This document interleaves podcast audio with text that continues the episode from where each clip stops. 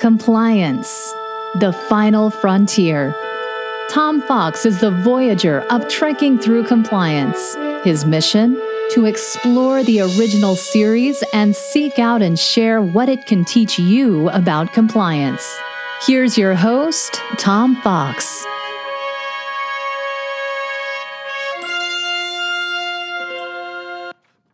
Trekking Through Compliance, Episode 67 The Empath. In this episode of Trekking Through Compliance, we consider the episode The Empath, which aired on December 6th, 1968, and occurred on Stardate 5121.0.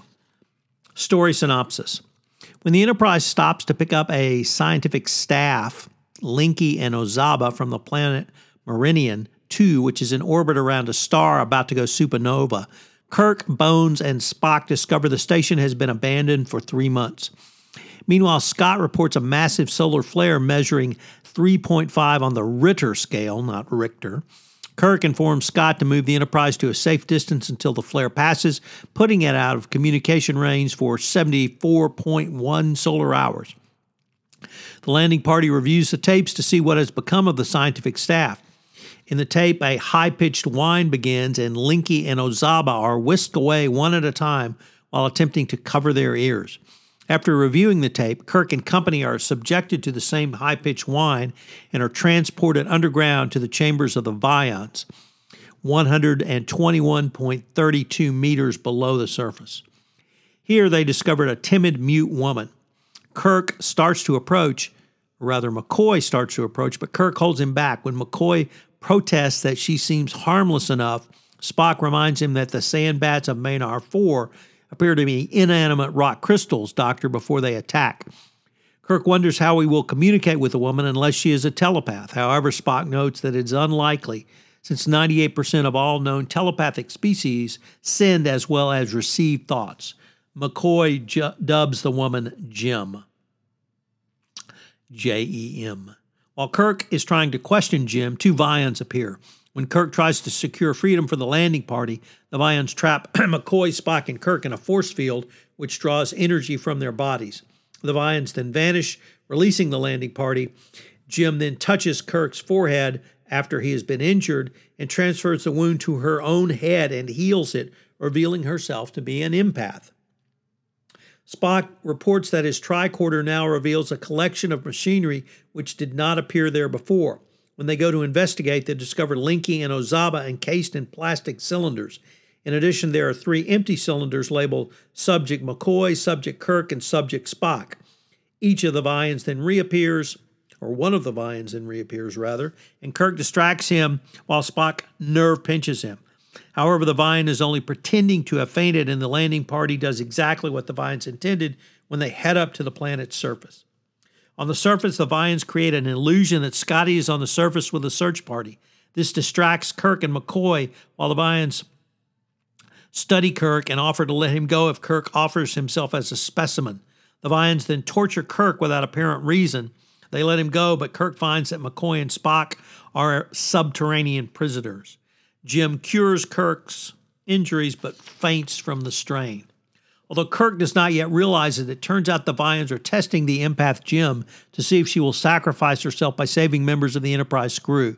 The Vians have the ability to save the inhabitants of only one out of several planets doomed to destruction, and wish to see if Jem's planet is worth saving. The Vians require another test and give Kirk the choice of selecting McCoy, who will likely be killed, or Spock, who will likely suffer permanent brain damage.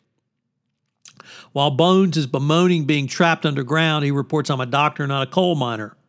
Pretty basic insight there, Bones. Bones tranquilizes Kirk to give him rest, but Spock points out that he is now in command and will select himself for the torture. McCoy then sneaks up on Spock and tranquilizes him as well, leaving only himself when the Vians come for a volunteer. When Spock awakens, he adjusts a control device he has obtained from the one of the Vians to operate using his own brainwaves and transport Kirk and himself, including Jem, to the torture chamber. They find McCoy is tied up and nearly dead with almost no pulse, significant internal injuries, bleeding in the chest and abdomen, hemorrhaging in the spleen and liver, and 70% kidney failure. Jem attempts to save McCoy but stops before she kills herself in the process. She tries again, but McCoy pushes her away.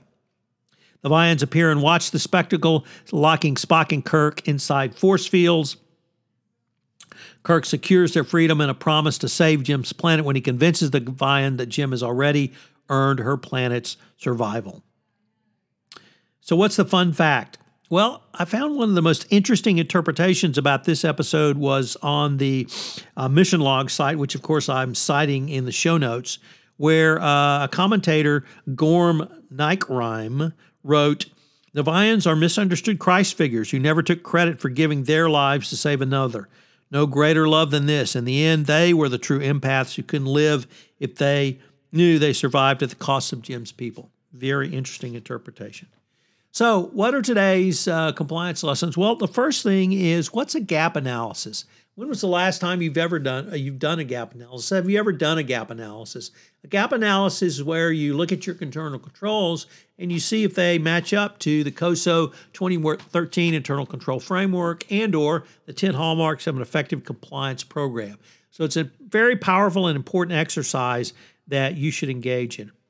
Uh, second, who is on your investigative team. I thought about this as the Vians uh, now uh, seem to me to be really doing an investigation and not simply torturing for the sake of torturing. So, um, do they have significant or the correct people on their investigation team? If you have a uh, fraud based or corruption based uh, investigation, you're going to need a forensic person on, not simply a lawyer sitting across the table from a witness asking questions, but you need somebody who can get into the books and records, somebody who can look at the numbers, and somebody who can determine whether or not uh, what has been done makes sense. And then finally, what's your board of directors' role in hiring? It's a significant role, and it's often an underlooked role. So, what is the role of the board of director in hiring and approving senior staff? Think about that in your next meeting. Join us tomorrow for Trekking Through Compliance, where we look at Elaan of Troyius. If you enjoyed this episode of Trekking Through Compliance, you can help it grow by sharing it with the biggest Trek fan you know.